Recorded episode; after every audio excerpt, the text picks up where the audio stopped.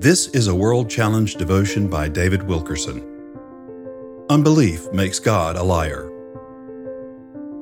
He who does not believe God has made him a liar, because he has not believed the testimony that God has given of his Son. 1 John chapter 5 verse 10. Consider all the ugly sins listed against Israel in the wilderness: complaining, idolatry, rebellion, sensuality, and more. It's a long list Yet none of these provoked God's anger. It was their unbelief that angered God.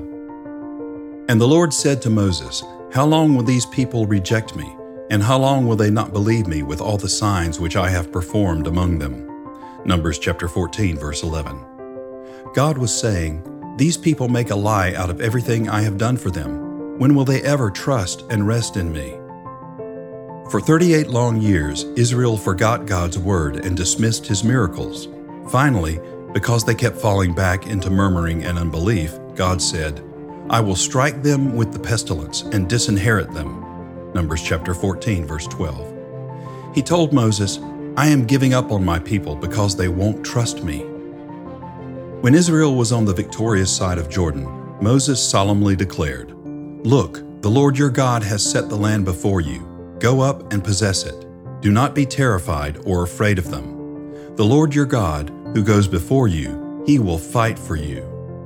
Yet for all that, you did not believe the Lord your God.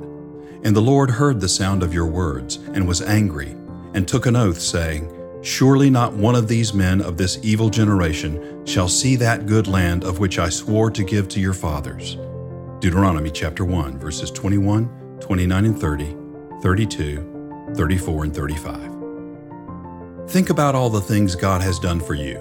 He has kept you, answered prayers, met you in crises, brought you through trials, taken care of you in ways that are nothing short of miraculous.